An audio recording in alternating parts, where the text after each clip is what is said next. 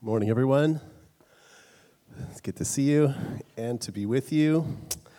My name is Nelson, one of the pastors here at Artisan Church, and uh, it's my privilege again, my delight to uh, open up the scriptures with us for us this morning. We're continuing in the book of Acts, and so I want to invite you, if you have a chair Bible nearby, or an app, or maybe you've even brought a Bible, turn to Acts chapter 9. If you're using chair Bibles, the uh, page number will be up here on the screen. And we're going to be covering most of that chapter up to verse 31 this morning. If you were here last week, we were in the last part of Acts chapter 8. Um, and it was what I referred to as a road story. And then we went to Luke 24's road story. And today we're looking at text that is probably one of the most renowned in all of Scripture. And it just so happens it also took place on a road, the road to Damascus, where the central character is a powerful Jewish man named Saul, who's traveling around Palestine hunting down as many followers of Jesus as he can. Let's read the opening nine verses together. Meanwhile, Saul was still breathing out murderous threats against the Lord's disciples. He went to the high priest and asked him for letters to the synagogues in Damascus so that if he found any there who belonged to the way, whether men or women, he might take them as prisoners to Jerusalem. As he neared Damascus, Damascus, Damascus, nope, that's new. As he neared Damascus on his journey, a lot of J's and stuff. Okay, suddenly a light from heaven flashed around him. He fell to the ground and heard a voice say to him, Saul, Saul, why do you persecute me? Who are you, Lord? Saul asked. I am Jesus, whom you're persecuting, he replied. Get up, go into the city, and you will be told what you must do. The men traveling with Saul stood there speechless. They heard the sound, but did not see anyone. Saul got up from the ground, but when he opened his eyes, he could see nothing. So they led him by the hand into Damascus. For three days he was blind and did not eat or drink anything. So, the thing we have to understand about Saul as we approach this text is that he was a Jew and a devout one, which means he would have spent considerable time giving himself to religious practices, to uh, techniques of prayer and meditation that were central to Judaism at the time. So, for example, Saul would have chanted the Psalms regularly. He also would have repeated the Shema prayer over and over again. You know this from Judaism Hear, O Israel, Yahweh, our God, Yahweh is one.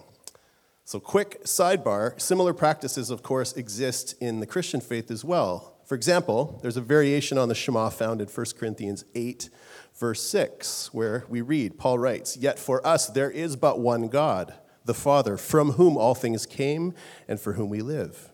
And there is but one Lord, Jesus Christ, through whom all things came and through whom we live. Both these repeated prayers recognize the power of summoning the divine name.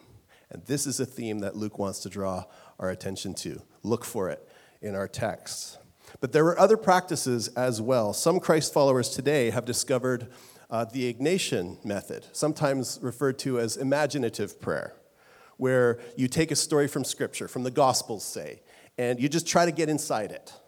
You imagine being present in the scene, the drama unfolding, you're living in it, you're seeing what happens, and trying to listen for what God or Jesus might be saying to you as a character in the story.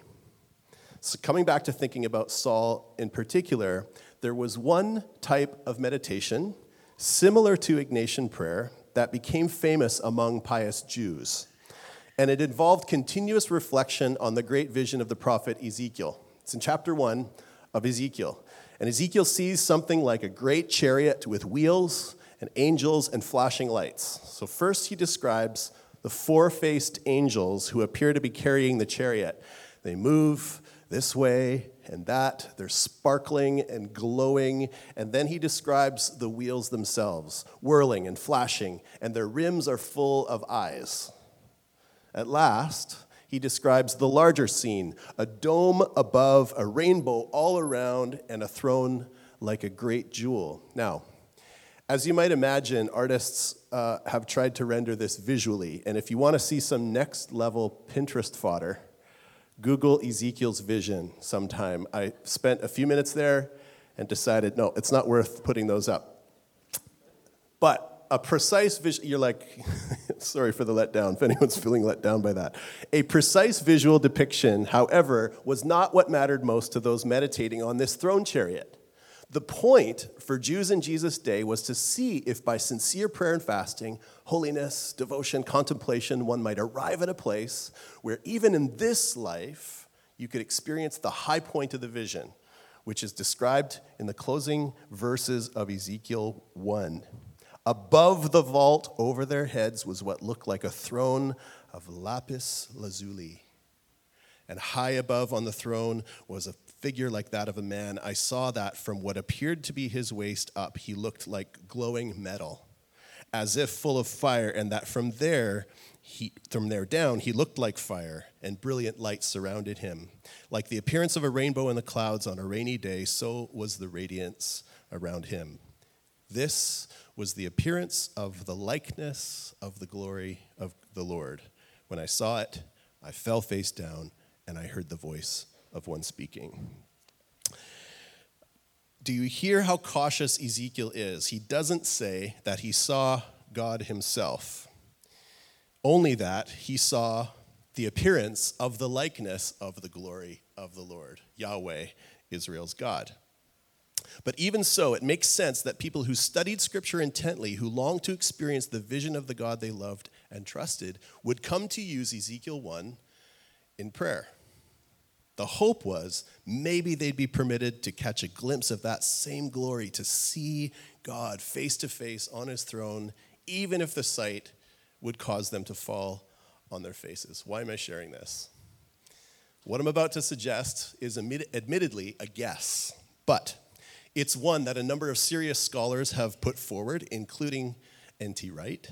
But whether it's totally accurate or not, it goes a long way toward helping us get inside the world of thought and experience that we need to understand if we're going to grasp the full impact of this story. So, what do we know about Saul again? Deeply devout Jew. In his life, prayer and meditation would have been a daily occurrence, the study of Scripture, a lifelong passion. Now, beyond that, he came from the branch within Judaism, the Pharisees, where meditation, like I've just described, was taught, at least in some circles. So, given all this, the odds are actually pretty good that Saul knew and sometimes tried to practice the throne chariot meditation. So, let's imagine that that's exactly what Saul of Tarsus was doing on the long, slow road from Jerusalem to Damascus. We're talking about a distance of 150 miles, which would have taken about a week. And so a journey like that might have been the perfect time for this kind of meditation. You're on horseback, so the steady plod of the horse, the quiet countryside surrounding. I think this sort of backdrop helps us appreciate in a new way what happened to him. Yeah, it's all good. Um, I think this. I think that the glory that he he was making the trip for the glory of God. So the glory that he believed was being tarnished by these whacked out followers of Jesus. Now, if that's the gravity of your mission, you got to keep that glory front and center. You need to make sure your zeal is turned to 11 and properly aimed. So let's imagine Saul on the road doing the Ezekiel meditation, trying to envision the throne chariot. So he had gazed with the eyes of his heart on the angels, he'd stared at the wheels, as they're flashing to and fro. He longed to be able to raise his eyes from the angels and the wheels to the chariot itself, and then to the figure who sat on the chariot, flaming with fire, surrounded by light. Imagine his excitement. He's in this deepest place of meditative space, and he saw with the eyes of his heart so real that he could have sworn he was seeing it with his physical eyes and then so real that he realized he was seeing it with his physical eyes the form, the fire, the blazing light, and the face. And the face was Jesus of Nazareth. In the blink of an eye, Saul's world is turned on its head. Terror, shame, awe, horror, glory, terror again, consumed his whole being. As one scholar put it, this was an encounter that simultaneously confirmed and overturned everything Saul had been taught. The law and the prophets had come true, and the law and the prophets had been torn to pieces and put back together in a totally new way. It was a new world, and it was the old world made explicit. It showed him that the God he had loved from childhood, the God for whose glory he had been so righteously indignant, the God in whose name and for whose honor he was busy rounding up those who were declaring that Jesus of Nazareth was Israel's Messiah, that he was risen from the dead, that he was the Lord of this world. It showed him that the God he had been right to serve, right to seek in prayer, the God of Abraham and Isaac and Jacob, had done what he always said he would, but he'd done it in a shocking, scandalous, and horrifying way. The God who had always promised to come and rescue his people had done so in person. So Saul sinks to the ground, blinded by the light, with the words ringing in his head I am Jesus, and you are persecuting me. Me? Did he hear that right? Somehow, these women and men Saul had been dragging off to prison were Jesus' own people, his family. One thing that's giving me more and more pause these days in my own life of faith is what we could call the scandalous solidarity of Jesus. We see it over and over again in the pages of the Gospels, and here we're seeing it again. You know what I'm talking about? I'm talking about the radical, unwavering, scandalous willingness of Jesus to associate with those who serve him as Lord. We sang it earlier, not too proud to wear our skin, to feel this brokenness we're in not too proud to dwell with us, to live in us, to die for us. We see it in the story of the sheep and the goats in Matthew's gospel. Whatever you did for the least of these brothers and sisters of mine, you did for me. The flip side of that story, of course, is Jesus' willingness to dissociate from those who call him Lord, but whose lives don't bear the marks of discipleship. In Saul's case, though, we're talking about true Jesus apprentices. He wasn't literally persecuting Jesus, but rather his disciples. And yet, as far as Jesus himself was concerned, Saul was persecuting him. It's a favorite verse of mine from the Psalms in the message translation is Psalm 84, verse 5, which reads, And how blessed all those in whom you live, whose lives become roads you travel. Those of you who consider yourselves Christ followers. Question for us to consider What's it like to think of your life as an extension of Jesus' very self, as a road Jesus travels on? Those of us who wouldn't necessarily identify in that way, do you nonetheless ever have a sense that something or someone other is pursuing you? wherever we find ourselves in relationship to God, I wonder if our experience ever resembles that of another relatively well known conversion story. I'm thinking of C.S. Lewis. In his book that describes his process of coming to know God surprised by joy, Lewis writes the following I became aware that I was holding something at bay or shutting something out, or if you like, that I was wearing some stiff clothing like corsets or even a suit of armor as if I were a lobster. I felt myself being there and then given a free choice. I could open the door or keep it shut. I could unbuckle the armor or keep it on. Neither choice was presented as a duty. No threat or promise was attached to either, though I knew that to open the door or to take off the corset meant the incalculable. The choice appeared to be momentous, but it was also strangely unemotional. I was moved by no desires or fears. In a sense, I was not moved by anything. I chose to open, to unbuckle, to loosen the rein. I say I chose, yet it did not really seem possible to do the opposite. On the other hand, I was aware of no motives. You, you could argue that I was not a free agent, but I'm more inclined to think that this came nearer to be a, being a perfectly free act than most I have ever done. Does this resonate for anyone? Any parts of it? Later in his life, Saul, who then went by Paul, couldn't stop testifying to the grace and the love, the compassion of Jesus, the freedom that he enjoyed because of these things. It's interesting to consider. Let's continue in the story, verse 10. In Damascus, there was a disciple named Ananias. The Lord called to him in a vision Ananias. Yes, Lord, he answered. The Lord told him, Go to the house of Judas on Straight Street and ask for a man from Tarsus named Saul, for he is praying. In a vision, he has seen a man named Ananias come and place his hands on him to restore his sight. Lord, Ananias answered, I have heard many reports about this man and all the harm he has done to your holy people in Jerusalem, and he has come here with authority from the chief priest to arrest all who call on your name. But the Lord said to Ananias, Go. This man is my chosen instrument to proclaim my name to the Gentiles and their kings and to the people of Israel. I will show him how much he must suffer for my name. Then Ananias went into the, to the house and entered it. Placing his hands on Saul, he said, Brother Saul, let's just pause there. And can we just give props to Ananias?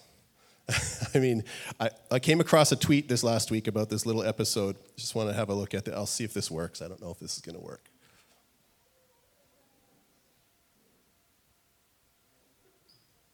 Is it advancing on its own? Yeah. Go lay hands on Saul. But Lord, I said what I said. Given everything that's going on, given Saul's reputation, what he was doing, we get Ananias's in, initial reluctance, right? I absolutely would respond similarly. I'd need some convincing, which Luke tells us the Lord was happy to offer. He does say go, there's an exclamation mark attached, but we don't know if that's in the original or not. We don't know what the tone was. But any case, let's continue reading. Props to Ananias. So, brother Saul, he says, the Lord Jesus, who appeared to you on the road as you were coming here, has sent me so that you may see again and be filled with the Holy Spirit.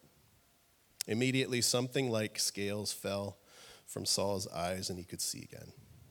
He got up, he was baptized, and after taking some food, he regained his strength. Saul spent several days with the disciples in Damascus. At once, he began to preach in the synagogues that Jesus is the Son of God. All those who heard him were astonished and asked, Isn't he the man who raised havoc in Jerusalem among those who call on this name? And hasn't he come here to take them as prisoners to the chief priests? Yet Saul grew more and more powerful and baffled the Jews living in Damascus by proving that Jesus is the Messiah. After many days had gone by, there was a conspiracy among the Jews to kill him. But Saul learned of their plan. Day and night, they kept close watch on the city gates in order to kill him. But his followers took him by night and lowered him in a basket through an opening in the wall. Now, some of us might be wondering why was it necessary for Saul to be struck blind for three days?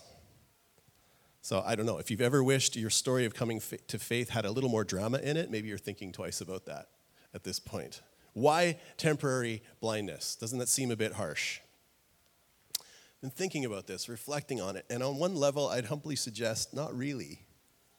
Not compared to breathing out murderous threats against the Lord's disciples. Not when you consider what Saul was doing to the church. Not when you think what he actually deserved. God could have erased Saul, but he didn't. God had other plans for this one. In Saul's case, temporary blindness was actually a mercy. And then came the double mercy of Ananias, who placed his hands on him and said, Brother Saul, brother.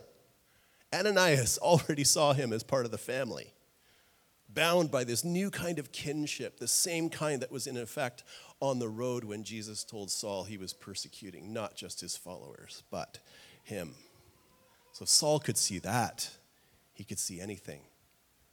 Hands were laid on him, scales fell from his eyes, and he could see again. one way that I'm coming to think of, of conversion, which is an ongoing process, is as the recovery of sight. The recovery of sight. But also revelation, an unveiling of what's always been true, but we've refused to see it. Or maybe more accurately, haven't been able to see it. In Saul's case, it seems as though his temporary physical blindness was like God holding up a mirror to what his spiritual reality had been all along, like meditating on Ezekiel's throne chariot. He's hoping to catch a glimpse of the God with whom he'd been familiar since childhood, but he sees the face of Jesus instead. I'll tell you a story about discovering that I needed these. One evening, uh, about a year ago, Terry and I were sitting around the table with our brother and sister in law. We were playing Monopoly Deal. If you don't know about Monopoly Deal, um, two things ask Colin Borst. Um, second thing, it's just it's just like the original game. It's a blood sport, but it's played with cards instead of uh, uh, board and paper money and playing pieces. So we're having fun, being a little bit ruthless to each other. And I'm holding the cards out just a little bit further than usual. And the first person to recognize that this was happening was my sister in law, Sharon. So it's Nelson, what's, what's going on there? Um, I'm like, what? Well, it looks, looks like you're needing a little help seeing the cards. So Terry goes and gets a Ziploc bag full of dollar store reading glasses that she uses as accessories for the aforementioned hand puppets. And so she pulls out this bag, she hands me a pair, says, try these. So I put them on, and I was shocked. I was absolutely shocked. It was like someone laid hands on me. I felt like singing a gospel song. Was blind, but now. So, when's the last time you had your eyes checked? Sharon asks. Well, my class four license, I have to go do a driver's medical every five years. So, I don't know, maybe a year or two ago. So, friends, I was 47 years old when I realized that a driver's medical isn't the same thing as seeing an eye doctor. I booked an appointment the next day, and eventually uh, I got these. And so now, the list of things that I can't see without my glasses is getting increasingly longer. I absolutely can't read a book without them. I can't look at my phone without them. Um, this is a bit weird. I can't really eat without them. I mean, I can, but I don't want to because you know what it's like to look down at a blurry plate of food? Do you, those of you who have glasses, do you know what I'm talking about?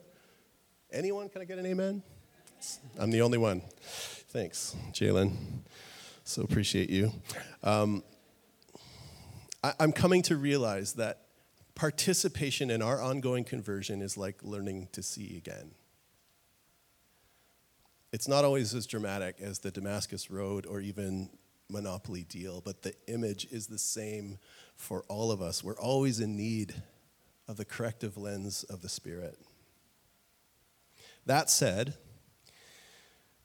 learning to see again takes different forms depending on the stage of our journey. I want to suggest sometimes our inability to see is like a dark night of the soul, which, contrary to what we might think, isn't necessarily about suffering or a deeply painful experience. It has more to do with hiddenness.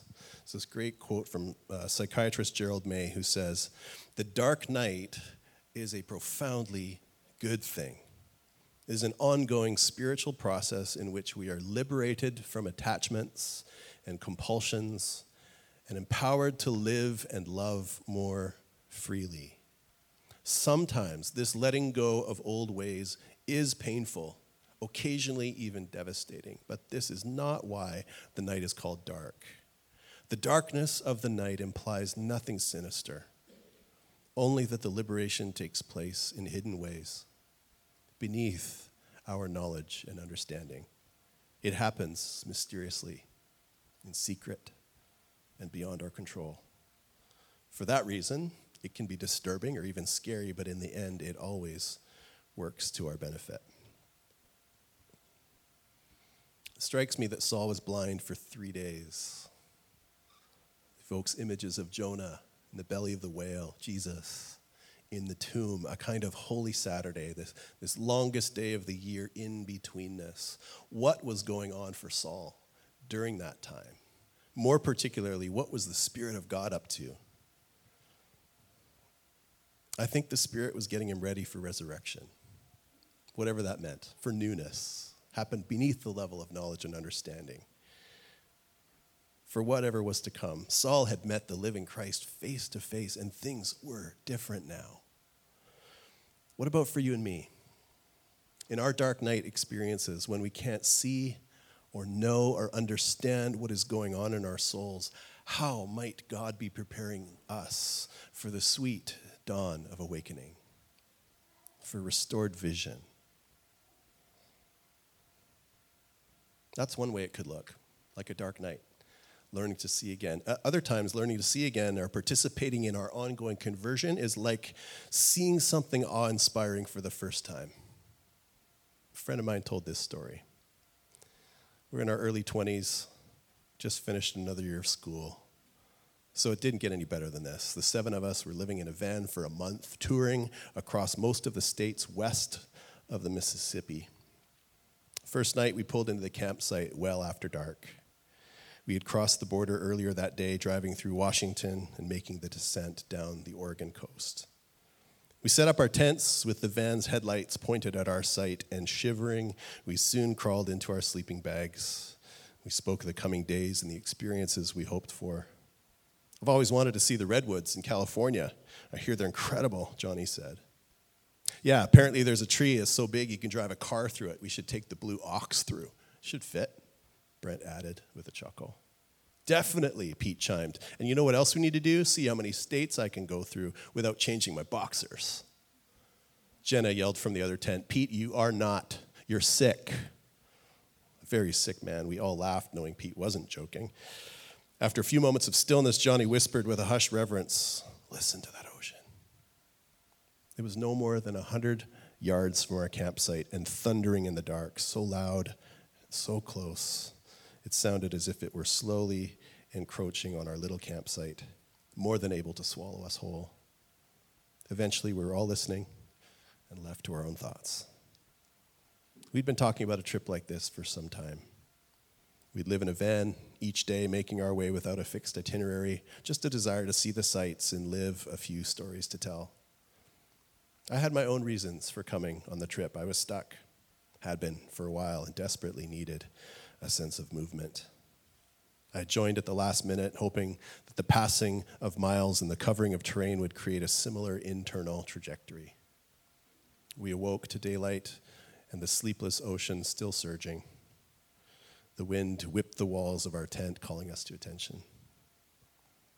After finishing breakfast, we packed up and decided to see the ocean before a day of travel. We crossed the campground to climb the hill that stood between us and the beach. Giddy with anticipation, most of us prairie kids had never been to the coast. Through the suspended gray mist, we were met with the ocean's bellow rising up to the other side of the hill, spilling over the edge with a trembling crescendo. As we rounded the top of the ridge, the volume now at a full roar, the ocean finally came into view. Sound gave way to sight we were stunned silent. Stopping in unison as if on command, the wind acting as an usher held us still. We were the only ones on the beach, yet somehow it felt like we were trespassing. The beach stretched endlessly to the right and left, full of rolling sandhills with tufts of tall grass bent over from wind and awe. The rocks jutted out of the water with carved beauty and raw emotion. Have you seen this before? The ocean swirled with green and blue and gray and white, holding opposites together, a frothing paradox, teeming with life, yet easily able to administer death, full of fragility and violence, possessing peace and fury. All the while, the faithful waves repeatedly crashed the shore, the ocean's mass being tossed up and then down, crashing. It was overwhelming. An inundation of sight, sound, smell, and touch. Times like this, there is just too much meaning in the world, and you can feel yourself bending under the weight of it all. We witnessed all of this, and no one said a word for a long time. No one was prepared for this. How could you be? Even though you've never seen it most of your life, you think you know what an ocean is. You've got your pictures and natural, National Geographics and your movies like White Squall and The Perfect Storm. I could have told you a few descriptors, a few details, perhaps, but I didn't know what an ocean was like. There are certain things in the world you can't know staying at home with your computer. To stand before this ocean was to be addressed. The scripture talks about deep calling out to deep. I had no answer. I realized standing there that hearsay is one thing and seeing is another. Jesus is always extending the invitation to come and see. Come and see. And that means, first and foremost, we need to see Him, to be with Him. It's about proximity.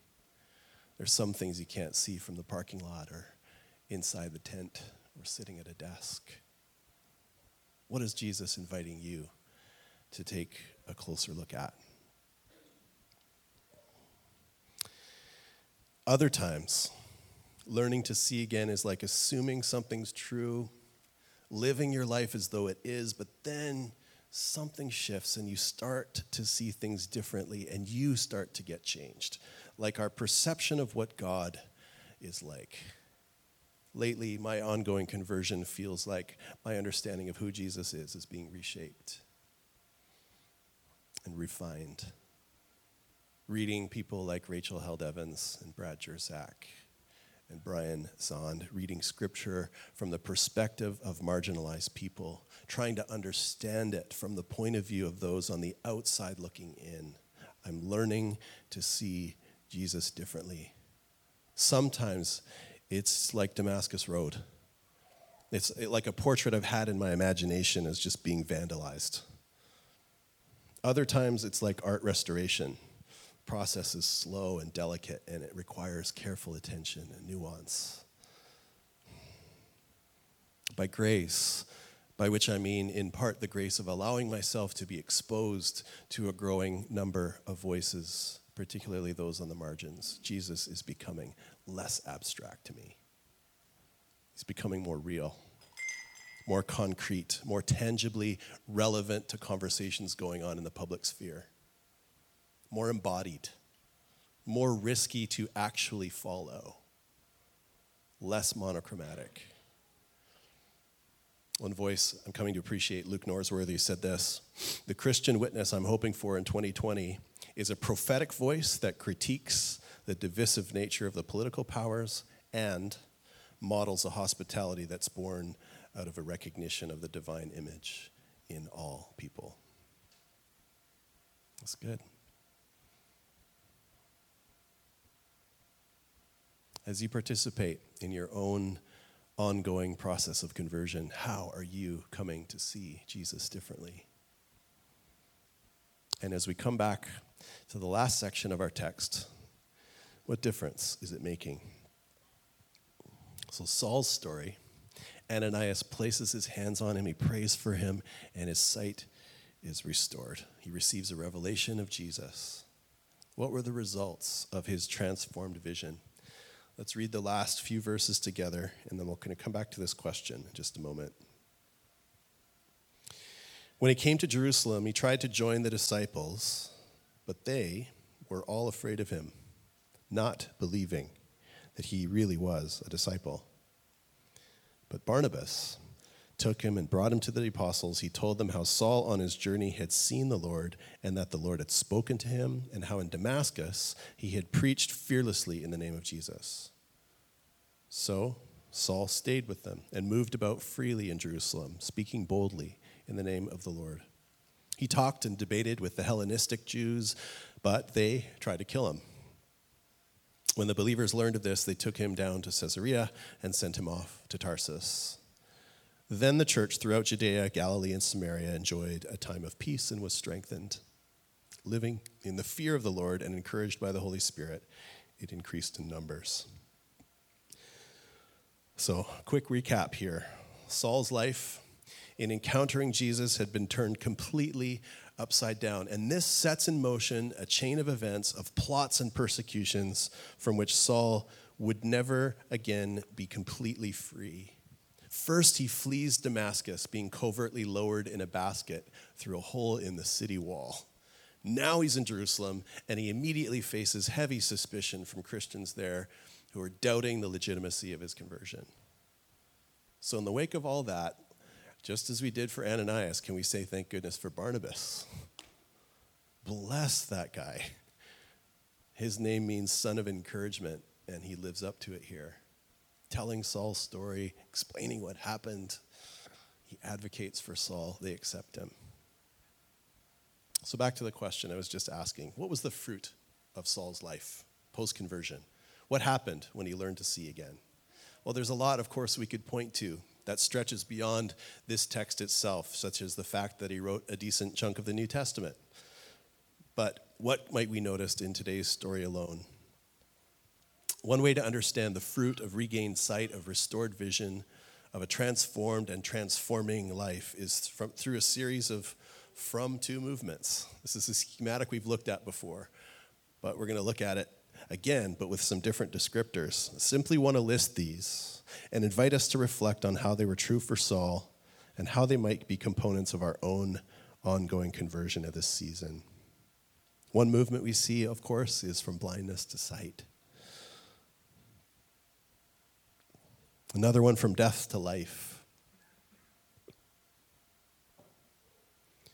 from persecution and prejudice to advocacy, from a motivation toward power and status to joyfully receiving an identity, from pain avoidance to a willingness to suffer,